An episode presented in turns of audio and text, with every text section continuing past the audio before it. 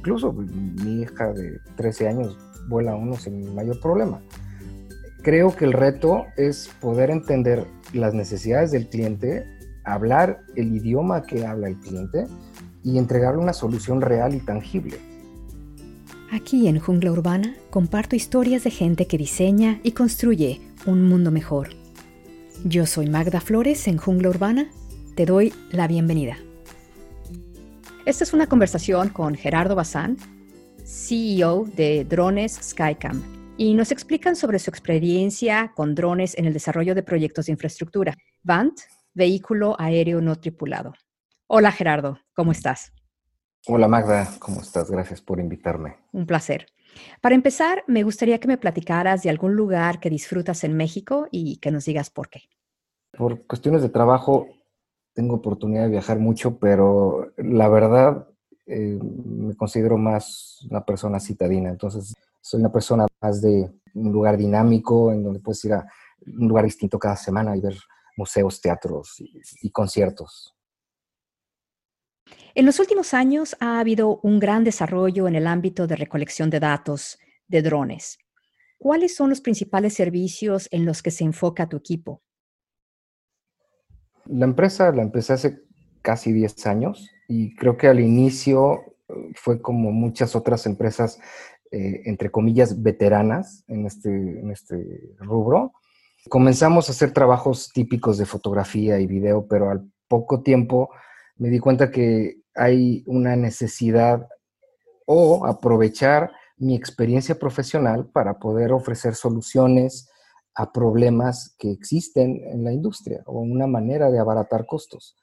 Entonces, a partir de, yo creo que hace unos cinco años, nos hemos especializado en tres servicios principales. Uno es topografía de precisión, otro inspección de infraestructura y otro de seguimiento de obra.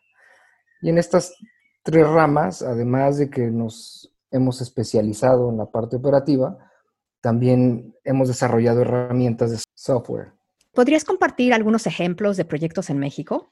Hemos hecho desde proyectos de topografía de precisión para eh, grandes empresas de ingeniería civil, en donde hacen carreteras o puentes, y necesitan un nivel de detalle de centímetros. Imagínate, pues un puente no te puedes desviar más de unos cuantos centímetros para poder, para poder hacerlo y, y que quede conforme las normas de ingeniería dictan. Hemos hecho también inspección de parques solares, hemos hecho inspecciones de parques eólicos y seguimiento de obra de proyectos muy grandes y de larga duración, como el desarrollo de un parque solar, un año en, en terrenos de trescientas o quinientas hectáreas. Desde tu punto de vista, ¿cuáles son los mayores retos al manejar estos drones? Mira, el reto, por mi experiencia, el reto no es en volar un dron.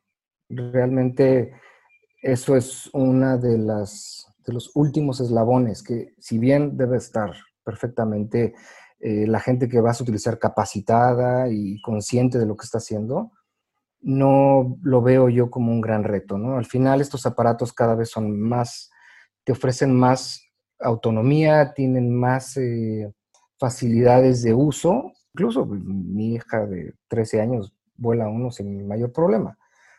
Creo que el reto es poder entender las necesidades del cliente, hablar el idioma que habla el cliente, y entregarle una solución real y tangible. Te pongo un ejemplo.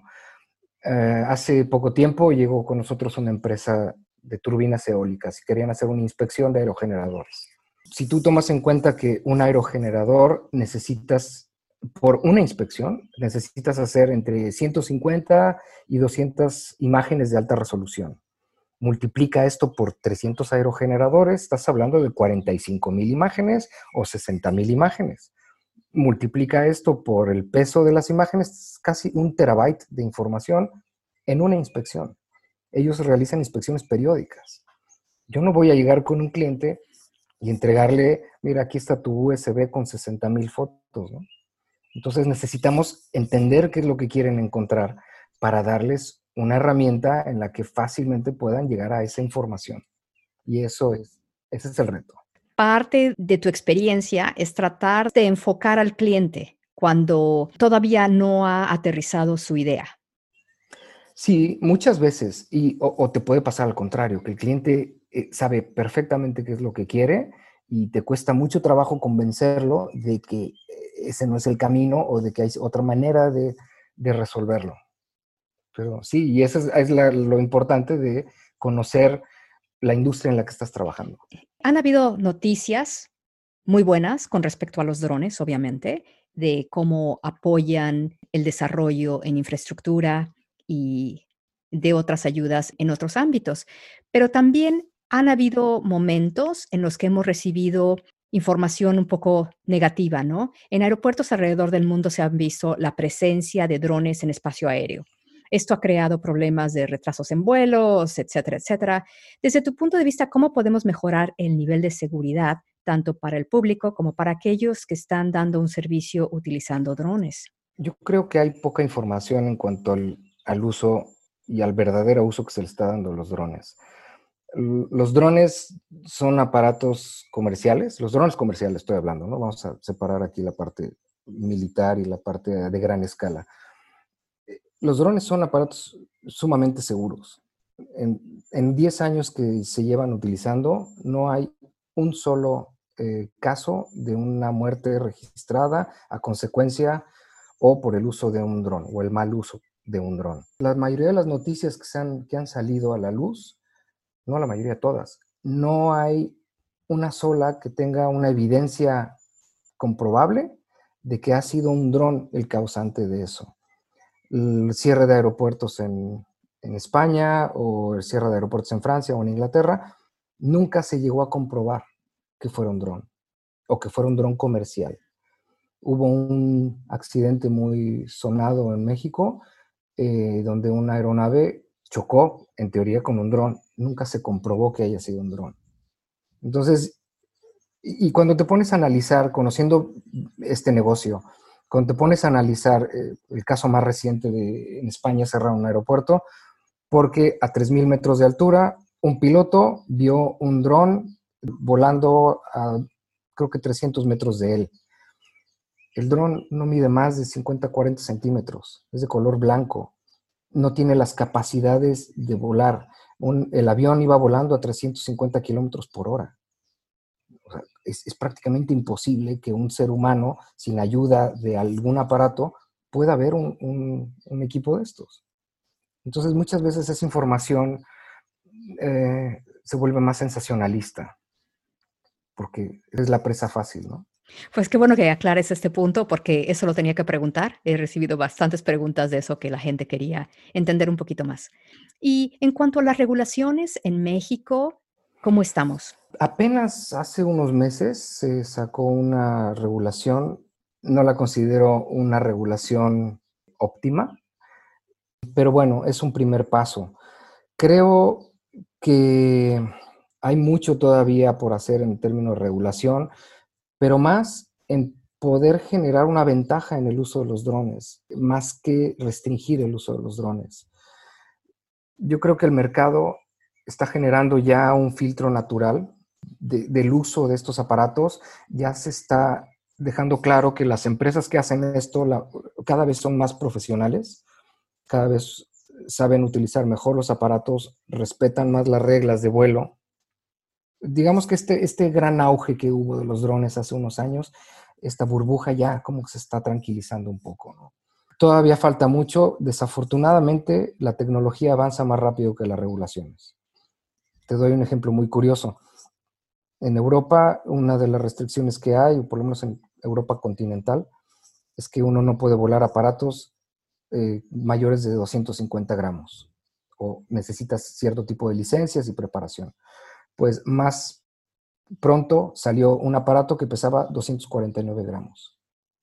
Y seguramente todo este proceso legislativo para poder sacar una regulación tardan meses, si no es que años. Y estas empresas en cuestión de meses o, o, o semanas pueden darle la vuelta a esto. Entonces es muy difícil ir en contra de la tecnología. Creo que es más importante ir al lado de la educación. Y hablando de educación, ¿Cómo hacemos que esa educación les llegue a la mayoría? ¿O tiene que estar muy definida? Pues sí necesita existir una... A ver, si tú quieres ser una empresa proveyendo un servicio, sí necesitas haber tenido una preparación de lo que estás haciendo. Como te dije, volar un dron no es lo difícil, pero sí necesitas conocer las leyes, conocer un poco de aeronáutica, para que en caso de una, de una situación o de una emergencia, sepas qué hacer y cómo responder. Entonces, sí es necesario que, que existan estos, esta profesionalización de la industria. ¿Ustedes piensan enfocarse un poco en el ambiente de entrenamiento para gobierno y otras instituciones? Um, digamos que no es nuestro principal mercado, pero sí hemos hecho un par de trabajos de empresas para las que les hicimos un trabajo y que al poco tiempo dijeron, ¿sabes qué? Me gustaría incorporar estos aparatos a mí, eh, pues como una herramienta más de, de mi empresa. Entonces les creamos una pequeña capacitación del uso y todo lo que deben de, de considerar para poder ser más adecuada y segura. ¿Y qué tendencia existe ahora en el ámbito de drones en este momento? En la parte de los aparatos como tal, son cada vez más pequeños, son cada vez más seguros, mejores sensores, mejores cámaras, tienen mayor autonomía, los sistemas. Hay empresas que toman esta información que, que captura el dron, la procesan para generarte modelos tridimensionales, eh, diferentes soluciones agrícolas. Gran parte del desarrollo va, digamos que en lo lateral de la industria de los drones. Entonces realmente nos estamos volviendo una sociedad mucho más profesional en el uso de estos drones, lo cual es ya ventajoso. Claro, cada vez hay más empresas, ¿no? Ahora, también te encuentras que como los aparatos cada vez tienen mejores capacidades, son más fáciles de volar y más baratos, eh, mucha gente está comprando estos aparatos creyendo o queriendo proveer estos servicios, pero se encuentra con que las grandes empresas o los... Eh, los trabajos atractivos, las empresas también quieren que un profesional haga este trabajo. Entonces, ahí es donde si uno quiere entrar a este negocio y competir verdaderamente, pues hay que profesionalizarse por cualquiera que sea el camino. ¿Qué sector de mercado es en donde estamos viendo mayor uso y tendencia para el desarrollo de los drones? La construcción es uno de los principales. La construcción está cuarenta a cincuenta por ciento del uso de los drones. Se hace en la construcción, ya sea para seguimiento de obra, para levantamientos topográficos o para inspecciones. También se ha desarrollado mucho el, el tema de la agricultura, agricultura de precisión, en donde el dron se utiliza tanto para analizar los terrenos en donde se lleva a cabo, como para ver el crecimiento de plantas o las condiciones en las que se va desarrollando los plantíos. La parte de fotografía y video cada vez se ha vuelto mucho más especializada, sigue habiendo un mercado para eso, pero el mayor crecimiento es sin duda la parte industrial de, de, en el uso de los drones. Sí quisiera preguntarte es, ¿cuál es el siguiente paso para Gerardo Bazán y sus drones?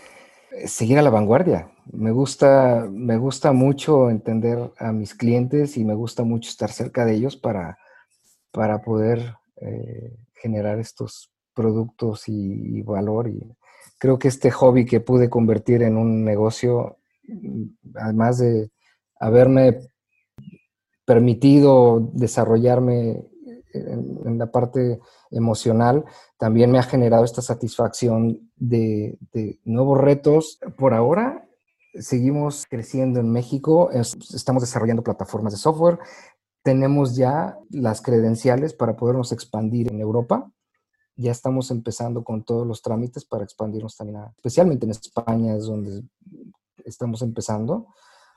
Y seguimos muy activos en todas las comunidades internacionales de drones y, es, y poder ofrecer estas nuevas soluciones y nuevos productos a, a nuestros clientes. ¿Cómo podemos localizarte? visitando nuestra página w w w punto drones skycam punto com y nos pueden enviar un mensaje en nuestro correo que lo encuentran en la página, es contacto arroba drones skycam punto com. Esto es Jungla Urbana con tu anfitriona Magda Flores. Hazme saber si te interesa algún tema en específico o si quieres que entreviste a una persona en especial. Mi correo es urban w solutions arroba gmail punto com. Esto es urban w s o l u t i o n s arroba gmail m a i l punto com.